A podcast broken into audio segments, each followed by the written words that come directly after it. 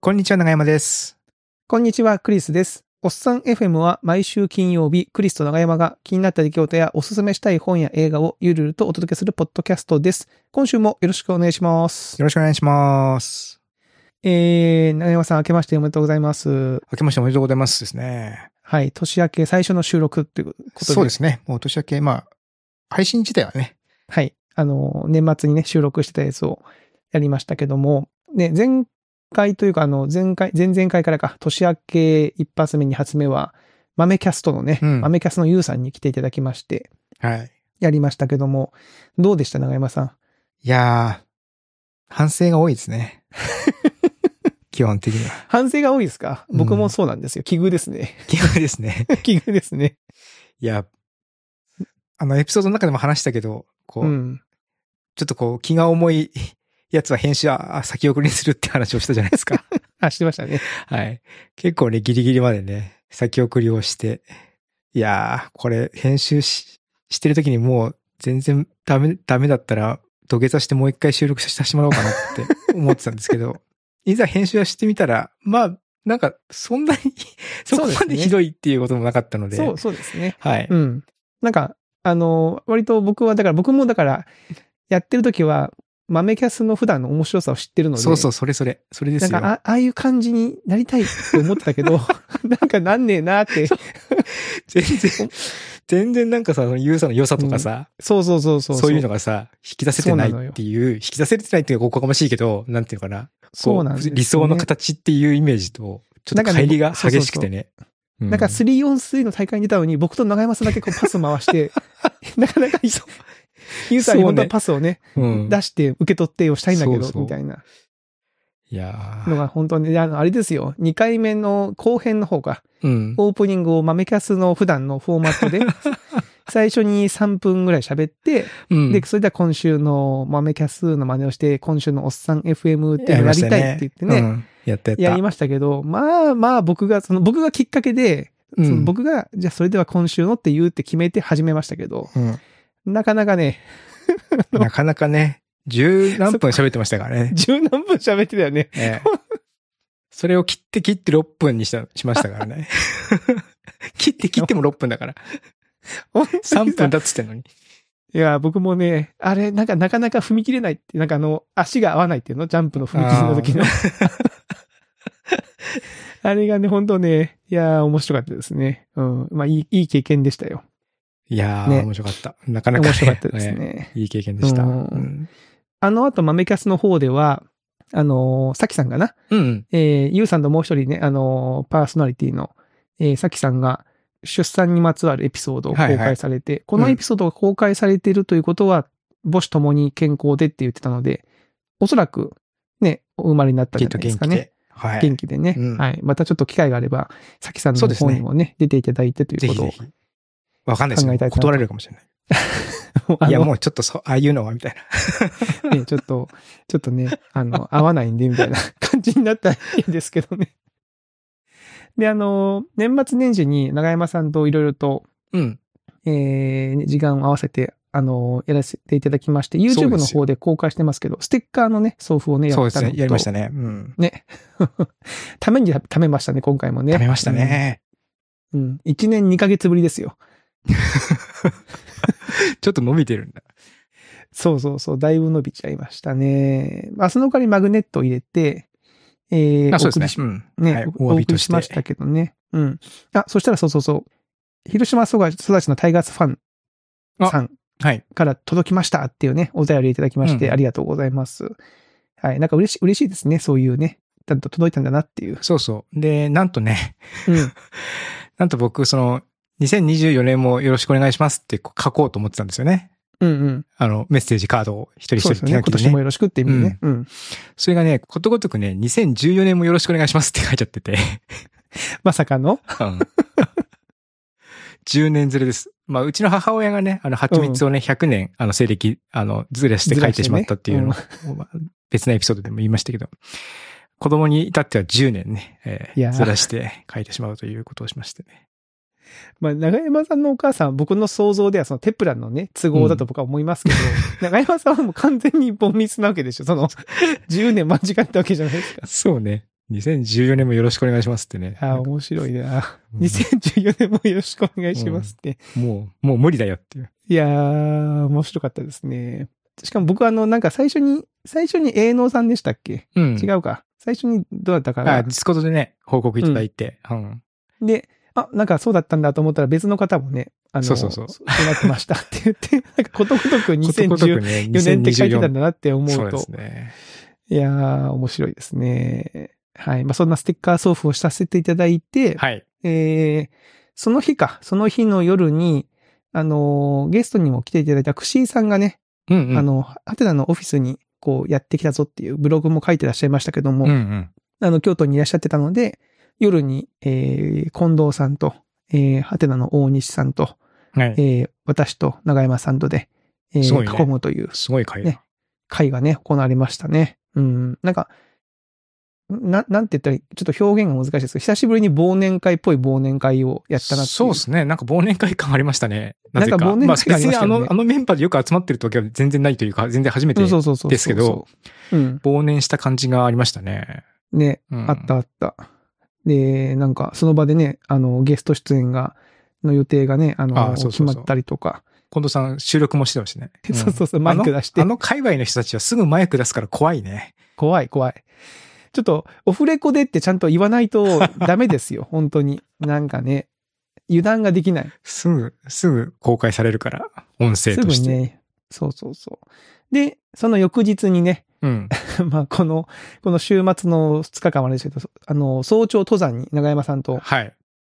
え大文字山に行きましたねおじさん友達とね、うん。 5人かな ?5 人じゃないか。五人4人か。よよ4四人人。4人で登ったのか。 4人で思いました。 4人で登って、うん。あれ楽しかったですね、大文字登山。楽しかったけど、でも、クリさん最、きずっと文句ばっかり言ってたよね。え、文句言ってない。 ななんで文句言って、え、文句言ってました僕。いまだつかないのまだつかないのみたいな。や、もうそれはもう登山とそれはセットでしょ。 まだつかないのって。え長山さん思わないんですか登山しながらまだつかないのって。え思わない。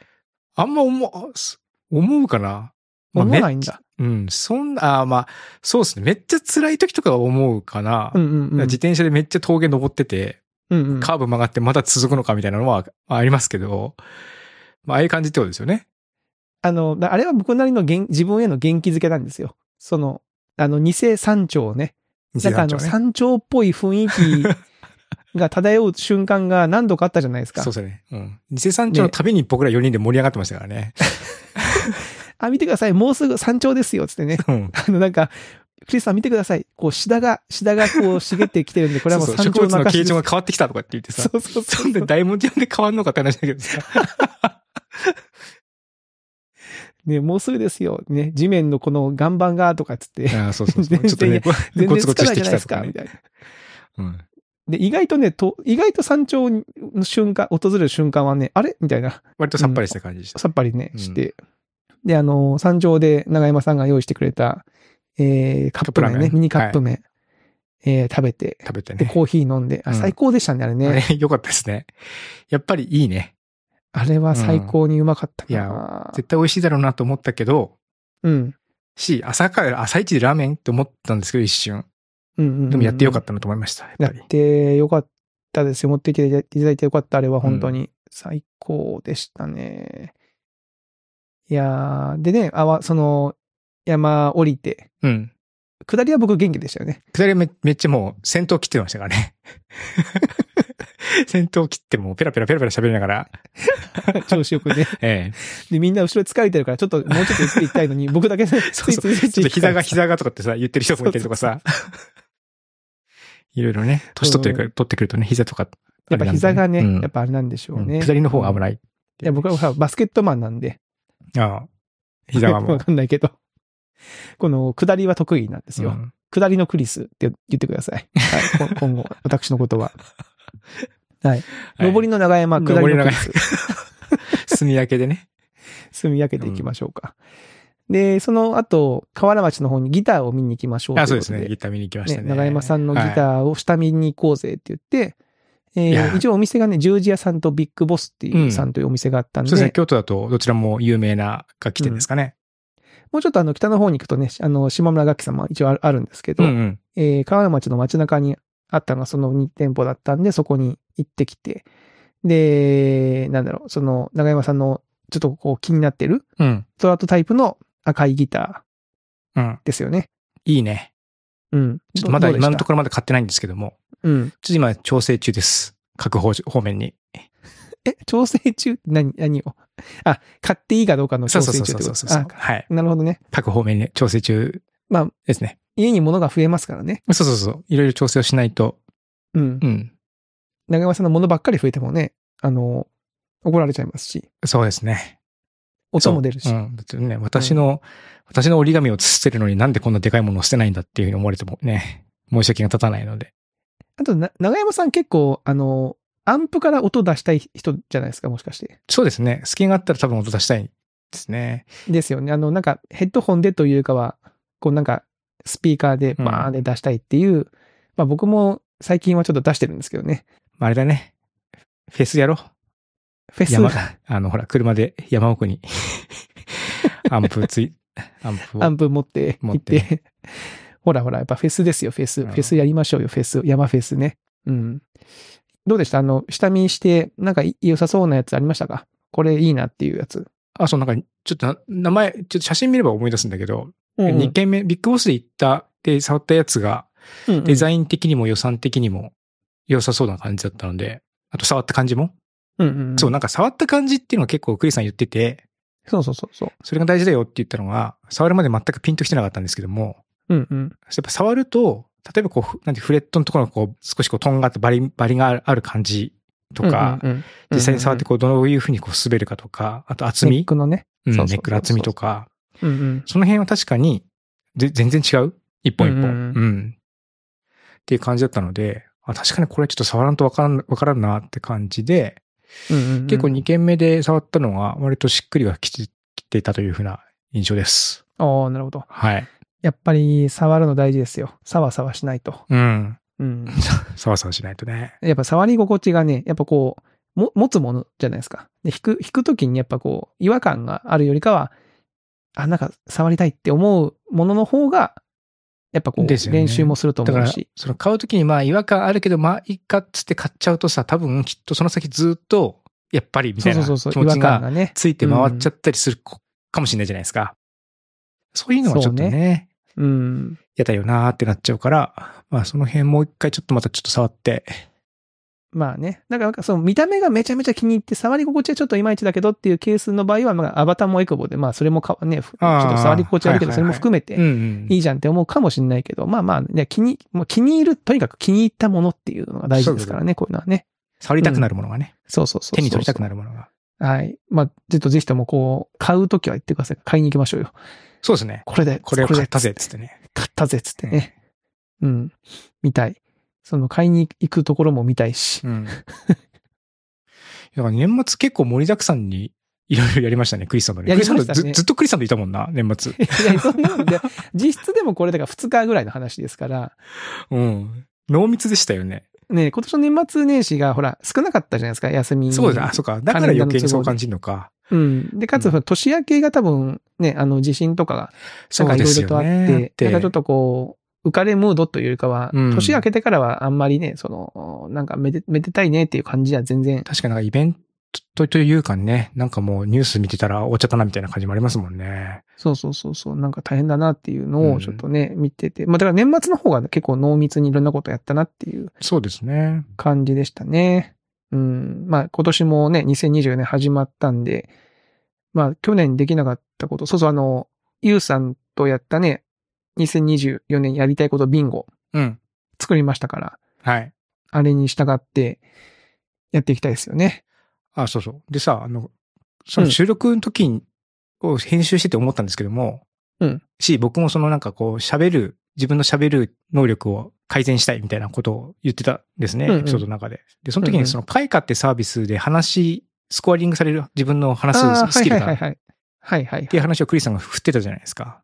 してましたね。はい、ではい。結局その後、クリスさんがその何点だったのか、どういうステータスだったのかっていうのを聞かないままなんかふわっと他の話題に行っちゃって、はいはいはい。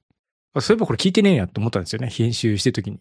ああ、なるほどうねん。で、まあこれ多分、ポッドキャスト聞いてる人でも、ちょっと気になってる人ともいるかもしれない。あれれ、ああれあなるほどれれっなてるほど、点数の話はみたいなるほど。みんな僕の点数に興味がないんだなって思いながら、あの時は す ごい、していましたけど。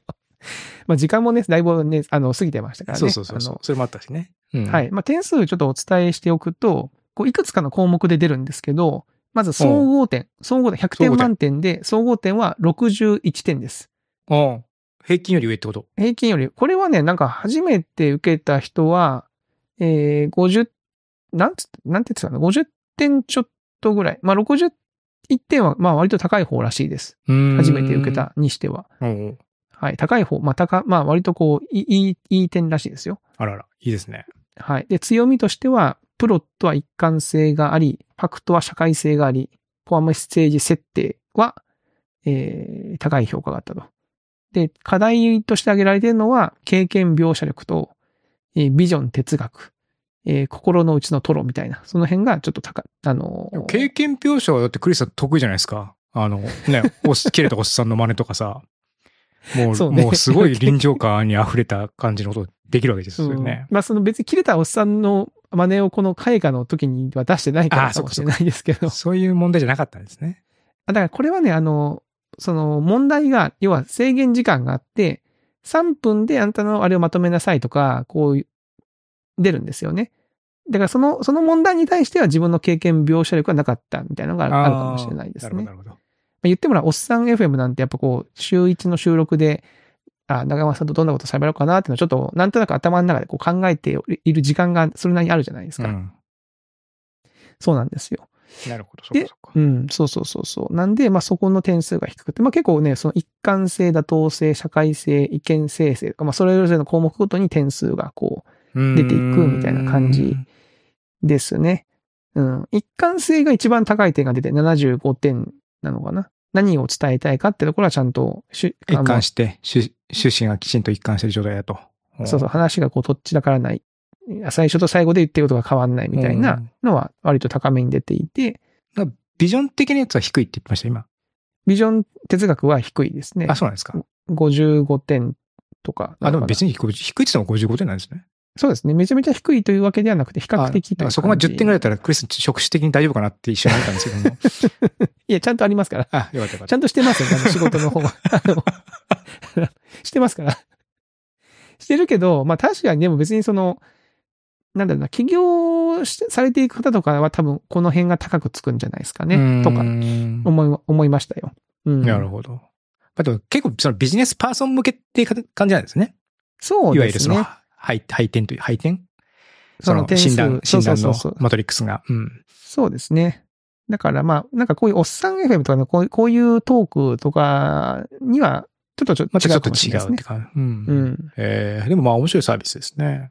面白いですよ。その、なんか声の高さの最低の、なんだ、ヘルツとた最高の、あれが出たりとか、えーその、要は高す、その声の幅、うん声域を、まあ、低いところから高いところまで喋る中で、こう、どんだけ使い分けてるかとか、うーん間を何回取ってますとか、そういうのが出てるのは面白いですね。うん。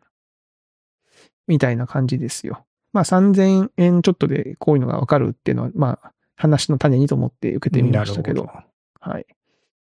はい。そんな、そんな感じでしたね。会はい話のスコアは。どありがとうございます。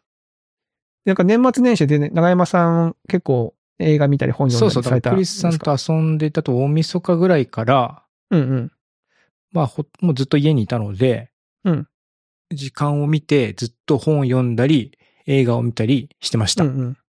うん。いいじゃないですか。僕も結構本はね、年末年始で読みましたね。うん。あそう、だから年末にほら、ちょうどだからそれだよ。ステッカーの時に、変な家2って、あの、おっさん FM でも紹介した変な家あ、という、変な家のね、はい、続編。うんうんウケツさんが書いた小説の続編が出たということで、それをクリスさんがいち早く入手して読んだのを貸してもいただいて、なんか本を借りるっていうのは久しぶりの体験だったんで、いや、僕も本を貸すっていうのが久しぶりの体験でした ね。ね、電子書籍とかで、ともするとこう買いがちな感じだから、そもそも貸すっていうのあそうがあれだし、ね、人ともなかなか合わないみたいなのもあったから、お本借りたなと思って、いこれはまあ、ね、読みやすいっていうのもあって、シュッと読みましたね。ね、どうでしたあの、変な家、変な家2は。変な家2ね、変な家2は、あんあんまりとネタバレになっちゃうのか。そうなんですよね。中身が喋れないんだよね、これね。どこ、どこまで言うのまあまあ、でもあれですよね。その、間取りを見てね、変な間取りだなっていうところから、実はっていうところで、こうミステリーというか、事件が始まっていくわけなんですけども。で、今回なんかその11個の間取りが出てきて、うん。その11個ごとになんかこうエピソードがこう順番に語られていくんだけど、それがこう最後こうガーって繋がっていくみたいなそうです話ねでしたよね。こうあであ、これはこういうことかみたいなのがこう分かっていくみたいな話うですよね。ん、僕でも2の。の方が好きかな。あ、2の方が好きですか。うんはははえ、そその好きポイントだからあるんですかその好、きポイント内容は、結構やっぱ話の規模がだんだんでかくなっていく感じ、はいはいはいはい。うんが結構良かったっすね。ああ、なるほど。なんならもっとでかくても良かったって感じ。おお、確かにね、うん結構壮大な話になってますそうよそね。う、だんだんだんだん。うん。ああいう風に、こう、あまり言いづらい、まあ、これもちょっとな、 言いに、言い言いにくい ね。言いにくい、ね。喋りにい。くいね、これ。そうね。うん。うん。まあ、ちょっとその、まあすごいでも小さな面ね、白か小さな、こうう、んなんていうか、こう、ずれから、だんだんだんだん話が大きくなっていくっていういうのが面白いうんうんわけじゃないですか、面こ白ういうのって。はいはいはい。だなので、そのギャップがやっぱり激しい、激しければ激しいほど、やっぱり面白いんじゃないかなとは思うんですね。まあ、僕は結構長山さんに紹介されなかったら、そのそもそも1を読んでなかったと思うんで、うんうんうんあのー紹介していただいて面白かった、よかったですね。で、2も、あ、なこれ読んだら長山さんと読んで、なんか話すかというのノリで買ったので、うん。うん。はい。まあなかなかね、いい、いい経験でしたね、これね。はいうん面白かった。で、他には何を読まれたんですあかとはね、これはもうなんかね、年末というか、なんかの時のセールで買った、車線堂ゆきさんっていう方の楽園とは探偵の不在なりっていうのと、怪獣っていこれうねはいはいはい。二つですね。楽園とは探偵の不在なりは、えーミステリーものかな。二人以上殺すと天使がやってきて地獄に引きずり込まれるという設定、特殊設定のミステリーか。特殊設ほうほうほう。定ミステリーになってまして、じゃあ二人殺せないわけだ。そう、なんだけども、二人以上死んでいくんですよね、もちろん。ほうほうほうほうほう。で、なんで二人以上し殺したら天使によって地獄に引きずり込まれてしまうんじゃないのみたいな。ほうほうほうほうなのになんで犯人は複数の人をが殺してるんだほうほうほうほうほうほというお話ですね。う。なるほど。うん。面白そう。これね、僕ね、本屋さんで見て気になってたんだような。ん。これがまあ設定も、そういうこううん特殊設定っていう面白さっていうのもありますし、面白いのはやっぱこう天使っていう変な生物がかい,い、うんいることによって、割とこう、ちょっと哲学っぽい感じの問いみたいなのが発生するわけですね。なんかね、間違って子供に薬を多く飲ませて殺してしまったお母さんも地獄に、あの、ひ引きずり込まれてしまったっていうことがああって、ほう。そんなこう、間違いでもそんなことな、子供が死んじゃったってことそうそうそうそう。っほう。ていうのがあったりとか、ほうほうほうまあお医者さんの手術とかに関しては、ちょっと特殊な、さらに特殊な設定が適用されるんですけども、ほうほうほう。あ、そうか。だって、手術の結果、あの、患者さんが亡くなってしまうってことも、そうそうそう。まうん。そういう、そういう、あるわけですもそんねれは大丈夫だよって一応と、さらに特殊な設定が一応適用されるんですけども、うんまあなんかそういう、なんていうかね、こう、殺す、殺さない、うんうん。な誰が、なぜ地獄に行くのか、みたいな、そういうことが、こう問われるみたいなところもちょっとあって、そういうのが面え白いー、かな。読んでみるか。なんかうん、ちょっとこう、たま、その本を見かけたときに、なんか他の読んでる本もいろいろあったんで、ちょっとスルーをしてたんですけど、読んでみよう。面白そう。うん。あとは怪獣ってやつ。うんもう怪獣は、えーいくつか、何編入ってたっけかな ?5 編かな怪獣は6編ですか ?6 ね編。か。怪獣、こ、こ、はい。なんか手元の資料によると、うん。六個その入ってる回る木って書いて怪獣なんですけども、これはで面も、ね、白そうな話だはいこれはまあ、うんまあミステリーではなくて、SF かな、言ったら。 SF っぽいですね。うなんか、 SF ですね。元のた、あの元のその、それぞれの短編が SF マガジンにうん。あの収録されてたやつをまとめたみたいな。こう、死んだりすることに対してる、何か書かれてるって、まあ、一貫したテーマというわけじゃないんですけども、まあ、怪獣っていうのは、まあその死んだ人を、まあ、ある特定の場所に持っていくと、その場所に、その人が、まだ生きてるような感覚にみんな囚われるっていう不思議な場所があほうっほうて、ほうほうほうほうで、まあ、いろんな人がそこにその死体を持ってくくるんですね。ほうほうほうう。ん。で、まあ、そういう風になった後の世界っていうのを描いてたりとか、あとは、ひ人間が、人間の死体が、こう腐ってなくな、ならなくなっちゃって、めっちゃ処分に困るっていうへえ。世。界とか、ほうほうほうう。ん。あとは、映画の魂を供養しないと新しい映画が、映画が生まれないっていう設定の世界で、映画の魂うん。映画、映画には魂があってですね。へえ。その、生まれ変わりが、をしないとヒット作が生まれてこないと。おーあ、これもし、それもしかしてこれ ?BTTF そソーうそう、。ス BTTF そうそうなんですよ。ああ、うんへーなんで、昔のこうヒヒット作を、うん。あの、く供養するというか、こう世の中から抹消するっていうことを、そういうこと。そうすると見え,、うん見れなくなるってことそう見れなくなそるがんですよ。ああ、なんで BTTF の BTTF はバックトゥザフューチャーですね、もちろん。ああ、やっぱり。俺たちのおー。え、バックトゥザフューチャーななくしちゃダメだよ。そう、なくさないとでもバックトゥザフューチャーに匹敵する映画が生まれないと。いい、いいよ。別に思いな くて。そうバいックうトゥ設定ザフューのチャーでいいよ。でも面白そそうでしょそういう話う。なん面です白よそうですね。うん でもその最終上映会に、すごいお金を払うと見、来れるんですよ。とか、あるいろんな条件を満たしたりすると来れるんですよ。えーなるほど。で、その最そういう終上映会に、こと。うん。の話の一幕って感じ。なるほど。とかねほうほうほうほうほうなんかちょっとこう、設定がね、一つ一つね、まあ面白いので、ああ、うん。いいですね。なんかそ、そういうのがあるのか。ああ、まあそうそうささっきのそのミステリーもそうですけど、この設定そう、なんかね、で設まあそういう意味でさっ定きのがミ、ステリーも SF、SF というか、なんかちょっとこう、設定で、そうですなんていうねの。特殊設定でうん見せる作家さんなのかな。そう、そんなじ。感じ。なので、なかなかね、これはね、面白いですよ。僕結構そういうの好きなんだなって思った。おーなんかそういうのって、自分もその設定の条件で、じゃあ、じゃあこうだったらとかって妄想するのも楽しいじゃないですか。楽しい。うん。ねそういうどののが。、どの映画だったら、あの、魂をくっついたみたい な。そうそうそうそう。そう。これはいいとかダメとか さ、ダメ自とかね分の中で考えたりとかさ、うんもしなくなったわら、じかゃるわかるあどんな映画が生まれてくるんだろうとかさ。 そうそうそうそう。ね、わかる。あ、いいですね。面白い。うん。あとはなんか、成瀬は天下を取りに行くと、8月の五色ラウンドって、まあこれ、あれかなおさえみ FM でも、クリあスさん前紹介紹介したやつですかね。はい。私がもう読んだ今やつ。更ながら読んで、めっちゃ、めっちゃ寒い時期に8月の五色ラウンド読んでんなと思いながら、 読みましたけど、まあ駅伝の話が最初の1話に入ってて、それはもうんううん。逆にシオンシーズンというか、実際にこの間女子駅伝ありましたけど。うんはいはいはい。なんかいいですよね。そんな感じ8で月の五色ラウンド。ちょっと不思議な、というかね、そうですね。面白かった。うん面白かった。成瀬は、今度続編が出ますからね。あ、そうですも出たのそれかな、も、もう、多分もう、もうす出ぐてる感じかな。もうすぐだこの、うんうんうん成瀬は結構方々で評判がいいですからね。そうですね。うんなんか、こう、奔放な感じの。うん。うん。ちょっと不思議、不思議、まあ、自分の世界に、こう、がっつり入っても大丈夫みたいな感じのね、そうです女子ね。生徒。うん。うん。面白いですよね。その坊主にして投稿してきて、髪の毛が3年間でどんだけ伸びるかを見るためだけに坊主で投稿す、坊主にする みたいな。あそうそうそうそう。そんな感じ ね。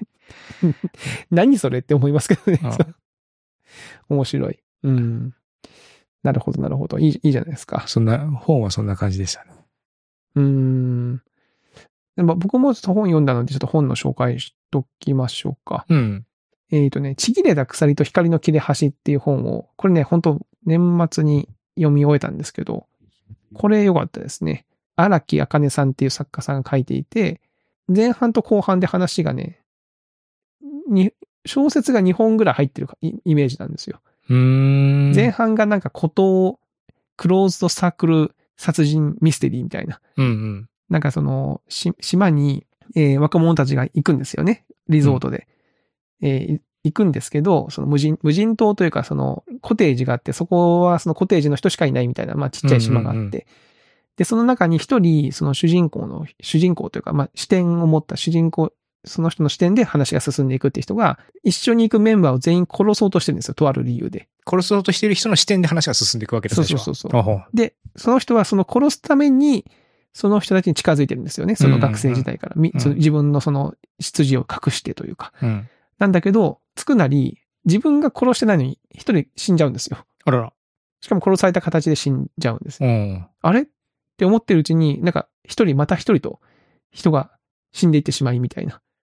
おー。誰が犯人なんだみたいな感じの最初前半がそれで話が終わって、後半は後半で全然そのちょっと舞台を、えー変えてですね、第一発見者が殺されていくっていうお話につながっていくんですよね。うん死体、なんか人が死んでるぞっていうのを見つけましたっていう人が次のえ、それはもう全然違うシチュエーションで。違うシチュエーションで、その島からも出て、その都出て会、と都会の話でみたいな。で、この話は実は繋がってるんですけど、っていうお話で。で。なんかその設定が面白くて、この荒木茜さん、この人、まだデビューしたばっかりの作家さんなんですけど、うん。 1998年生まれなんですよ。そもそも。若いでしょ。 98年。この間じゃないですか。まあ、こっちこの、 まあ、まあ言っても20、えー、何歳だ ?5 歳とかなのかなおー ?26 歳とかなんですけど、この世の果ての殺人っていう本を書かれていて、それが江戸川乱歩賞を受賞してデビューだったんですよね。んこの世の果ての殺人はもう、すげえ設定が、その、長山さんのさっきの設定の話で言うと、設定が面白くて、地球に巨大隕石が落ちるってことがわかるんですよ。しかもそれがどうも日本の、その、福岡とか九州近辺に落ちて、落ちたら多分その辺りがすごいでかい、こう、衝撃で、まあ、しばらくその地球の半分ぐらいはその、破壊的になってしまうみたいな、こう、絶望的な状況がわかるんですよね。わかってます。わか、わかるんですよ。で、てか、それが、そういう状況ですよっていうシチュエーションの中で、その日本からみんな脱出していく人もいたり、まあ、とりあえずその九州近辺から人がどんどんいなくなっていくんだけど、うん。うん。いろんな事情で残らなきゃいけない、残らざるを得ない人たちもいて、そこに。その中の一人が主人公なんですけど、そんな中で、まあ、人がどんどんいなくなって、そのライフラインもどんどん崩壊していくっていう、そのこの世の果てみたいなところで、殺人事件が起きてしまうんですよね。うん。で、それはな、なんでなんだみたいなところをこう、一緒に、えーこう、バディを組んだ人と、こう、あのー犯人を探していくっていうお話で、これもなんか設定が面白いなと思って。なるほど。ね、だってそんな、そういう、もう、世界の終わりだっていう時に、なんで人は人を殺してしまうのか、みたいな話なわけですよね。うんうんう。ん。で、なんでなんでなんだってところをこうね、話を掘っていくってのがすごい面白かったですね。はい。あとはまあ、他のやつはね、あの、ちょっと、一人、ポッドキャストの方でも喋ってるんで、かさらっと話しますけど、うんあの、格読むっていう小説投稿サイト、あの、ハテナと、えー、角川さんでやってる小説投稿サイトで、大賞、賞で大賞を取った、かあの、格読む大賞を取ったですね、ホラー部門で取った、みんな怖い話が大好きっていうお話と、特別賞を取った、対怪異アンドロイド開発研究室っていう本があるんですけど、うんうん。これ両。方ともね、面白かったですね。ホラー部部門で。ホラーなんだ。怖うんい。対怪異アンドロイド開発研究室はすごい面白くて、怖い話、怪談とかって、人間が行くから怖いじゃないですか。例えばその、心霊スポットに、そのアンドロイドが行ったらどうなのかみたいな。ああ、なるほど。アンドロイドに調査に行かせるんですよね。で、当然そこでその怖いこと恐怖怪異恐は怖起きるん心ですとかないわけですね。そうそう、恐怖心とかない。その、か恐怖心はないんだけど、えー、なんかおかしなことが起こってるっていうのを AI で、あの、判定していくみたいな。怪異検出 AI っていうのがあって、うん。例えばこう喋ってる人、長山さんとこう喋ってるとして、長長山さんが怪異である確率は何パーセントみたいなやつをその AI が弾き出すみたいな、おお、面白い。そういう設定のおう話で、んそれは面白いすごい面白かったのと、うん、みんな怖い話が大好きはすごい児童文学的な語り口からお話が入っていくんだけど、 うん。結構ね、僕はこの話すごい面白かったんですよね。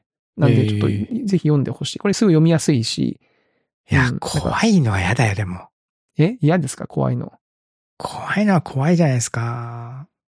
夜トイレとか行けなくな っちゃいます小説の怖いのは良くないですか僕、あの、映像の怖いのは本当ね、怖いやついやはちょっと映像の怖いのもそうだけどさ、うん。小説もなんかさ、ダメ小説も。まああ、ーまだまだいいか。読んでみるかな。うん。だけど、あの、最近ハマってる、瀬尾舞子さんっていう、瀬尾舞子先生の小説を最近読んでるんですけど、ああ、瀬尾舞子さん。はいはい。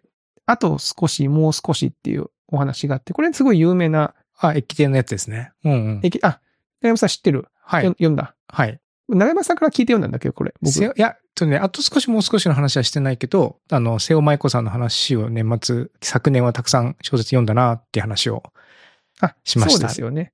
気がするした気がする。うん。まあこれは駅伝の話で、駅伝中学校はのい駅伝の話で、もう僕もう泣泣きながら読みましたよ、こ の話。もう、おいおい、おいおい泣きながら読んでたら、横にいた長男が、本当部活の話好きやなって言って。 いや、なんか部活ものに弱すぎるんですよね。うん、一ああで生も確懸か命にになってまあそうるですみたいな。ね。で、それ、まあそれすごい面白くて、面白かったんですよ。うんで、その、の後で、えー続いて、瀬尾舞子先生のその扉を叩く音っていう小説を読んだんですね。うんうん。これはね、あの、書店で見た時の帯の文言に惹かれてというか、こう音楽と人が生み出す確かな希望の物語みたいな。うーん。で、こう29歳無職の、で、ミュミュージシャンの夢を捨てきれないまま、えー、怠惰な生活を送っていた宮地は、えーある日、利用者向けの余興に訪れた老人ホームで、神がかったサックスの演奏を耳にするみたいな、もうなんか面白そうじゃんと思って読み始めたんですけど、うん。これがさ、まあ話も面白かったんだけど、うん。あの、そのサックスの演奏をしてる人、うん。えーホーム、その老人ホームの介護士の渡部だったって書いてあるんですけど、うん。まあ、ほう、そうかと思って読んでたら、この渡部が、あの、あと少し、もう少しに出てくる。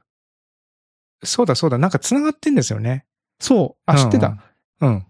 そう、いや、僕あ読んでないんだけど、なんかこうう、んレビューに書いてあって、あ、そうなんだと思った やつです。うん。いや、これね、僕何にも知らなくて読んで、その、その途中でなんかこう、なんだろうな、主人公とそのわ渡部がし会話をしてて、渡部君はどんな学生時代だったのとかっつって、いや、昔はその吹奏楽に入ってて、でも駅伝に走ってっていうシーンがあるんですよ。うんうん。そこで、そこで僕気がついて、うん。あ、渡部じゃんみたいな。はっそつうってき、君が夏を走らせるっていう別な作品は、あの、太田くんっていう人が、のスピンオフみたいな感じになっていて、なんか、に、に、あそうなの3作、うん。あるらしいですね。これか、君が夏を走らせる。それも何かちょっとつながりがあるらしいですよ。大田くんはあの、ヤンキーの人ですよね。うん。金髪の人じゃなかったっけそう、金髪少年が、そ金髪少年ですよね。あ、金髪少年の夏休みのバイトは、あ、う。うん。そういうで、その金髪こと少年が、その、出てくるんですよ。あー、これ読んでみよう。もう僕の、その、は、あ、その、登場人物が繋がった瞬間に、本当な街中で、その電車で読んでたんですけど、あって言ってあ、言いこれ言いましたよね、声で。バレあっつって。バレ、バレ、バレちゃいましたけどね。今言っちゃったから。そういう、こう、アハ体験は多分、ないかもしれないけど。うん。あ、ごめんいなやさいでも言わない方がよかったかな。 言わない方が。でも言わん、言わないと、読まない人もいますもんね、別にね。そうですね。そうそうそう。うん、スピンオフだって分かんないと読まないっていうのもあるし、まあ、クリスさんみたいなそういうね、奇跡的な出会いというのもするということもあるかもしれないし。うん。まあ僕そっはちの方がたまねたまこう、衝撃連的続でしすてけ読どんねだから。うん。連続して読んだから気がついたけどね。うん。ういん。や、まあそんなのがありましたね。はい。まあ面白かったんで、まあぜひとも。うんあの、この後、あの、瀬尾舞子先生の本もいっぱい買ってますので、読まなきゃなと思っております。ね、。瀬尾麻也子さん、いいっすよね。うん。いい。いいっすわ。読みやすいし。読みやすいね。読みやすいです。なんか読みやすこう、辛く、う、う潤うじゃん。気持ちが。 心が心がさ。わかる。だからなんかしんどい時とかもさ、に読むとさ、あ、まあ、なんか人間、もうちょっと頑張るかみたいなさ。わ かる。 頑張ろうって気持ちになりそういうそうそますねう、うん。うんそういう感じの話が多くわて、かる。助かるわ。栄養剤みたいなね、本ですねう。ん。はい。映画はどうですか、長山さん。映画もね、あのーうんそれこそずっと豆ムキャスの話をしてるけど、豆ムキャスのユウさんが、あの、うんうん。収録でも話しましたけども、映画のおすすめをほいほいほい。いくつかしてて、うん。でその中からいくつか見れそうなやつを、うんうんスッと見れそうなやつを見たんですけども、まあ、うん。ガタカとフォーカスとキャッチミーフユーキャンとコーダ愛の歌っていう4つを見て、まあ、どれも面白かったんですけども、うんうん。でもやっぱガタカ面白いなと思って、ガタカはいいよ。うんガタカとキャッチミーフユーキャンは、えっと、2回目なんですね。2回目かなうん。ですね。で、ガタカ再度見たけど、うん。いいなと思った。で、これやっぱり、で、しかもクリスさんの好きな下克上だからさ、俺。あ、ガタカ下克上か。そうか。うん、これ下克上ですよ。その、まあ、遺伝子がね、あの操作されて、その完璧な人間が生まれてくる世界に、まあ、その遺伝子が操作されてない、自然に生まれてきたうんうんうん。男性がいて、でも彼が、まあ、どうにかそのいろんなものをくぐり抜けて、こう、宇宙飛行士になりたいみたいな、そういうふうな話なんですうんうんなうんうんうのんで、完全に下克上です。完全に下克上、下克上ですね。はい。下克上宇宙飛行士の話。そうです。下克上宇宙飛行士っていうと、なんか別な人が書いた小説になるけど、 そうですね。ああ、 うう。んん。で、まあ、ガなんタか感まあ、ねうん、下克上感もいいし、うんあの、映像もいいね。映像いいですあの、ね。 SF っぽい、近未来っぽい感じのね、うんうんうん。こう、キラキラした感じだとか、あとはなんかコンコンクリート建築みたいなやつが出てきたりとか、うんうんうんううんん。ステンレスみたいなのが出てきたりとか、なんかね、いちいちそういう小物みたいなのも含めてこうかっこいい。いや、いい、いい映画ですよ、あれは。本当僕も、しばらく見てませんけど、やっぱ初めて見た時はすごい、ジーンときたし。うんこれ今気づきましたけど、今、ウィキペディアを見ながら喋ってますが、監督脚本がアンドリュー・ニコルさんなんですけど、うん。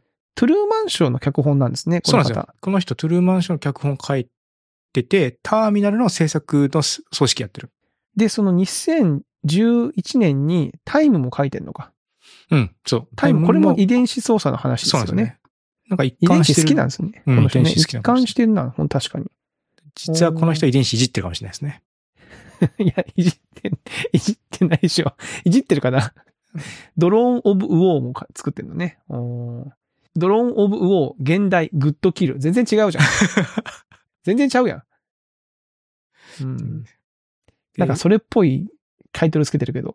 ね違うね。だからでも、ジュードローのがかっこいいね。ジュードローはなんか彫刻みたいな顔してますもんね。ジュこの、このジュードローめっちゃかっこいいなと思ってね、ずっとかっこいいなと思いながら見てましたね。なんか僕なんかそのシャーロック・ホームズの、あの、なんだっけ、ロバート・ダウニー・ジュニアと一緒にやってたシャーロック・ホームズのワトソン役の、はいはいはいはい。こう、なんかイメージがうん。最近は強かったんですよ。最近つってもあれもだいもうだいぶ前ですけど も。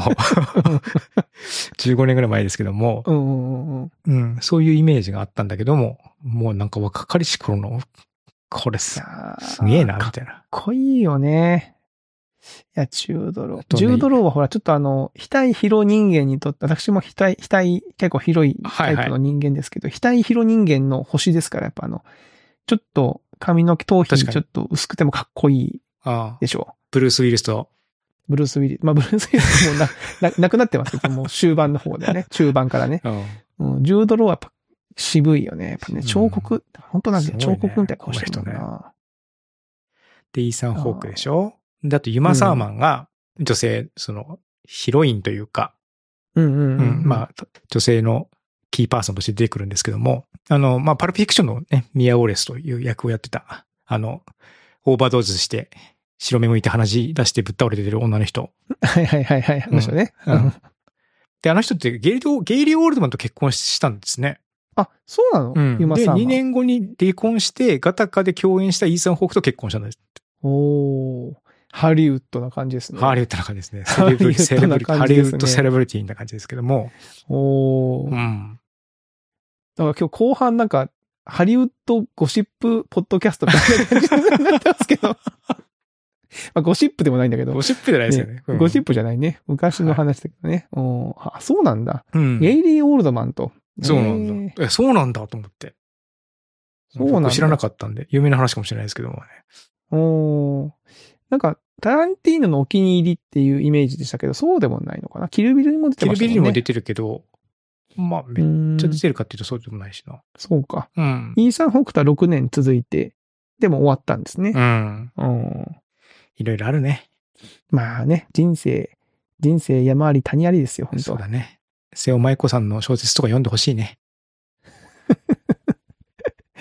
確かにね、読んうでん癒されてほしい。う。うんいやー、そんな感じですか映画、はいそういねっぱい見ましたね、なんかね。はい。はい。さあさあさあ、ということで、まあいい時間になってきましたかね。はい。はい。お便りもいただいてますけど、またちょっと今度紹介しましょうか。そうですね。ちょっと時間が押してしまったので、で、ちょっとえは割とコンテンツたくさんあもりもり見ましたもんね。見てたので、うんちょっとその辺をぶらっと紹介する回な、になっまてたしまい今まし度たけ、ど。はい。ご紹介させていただきます。うん。はい。いやー、ちょっと2024年も頑張っていきますか。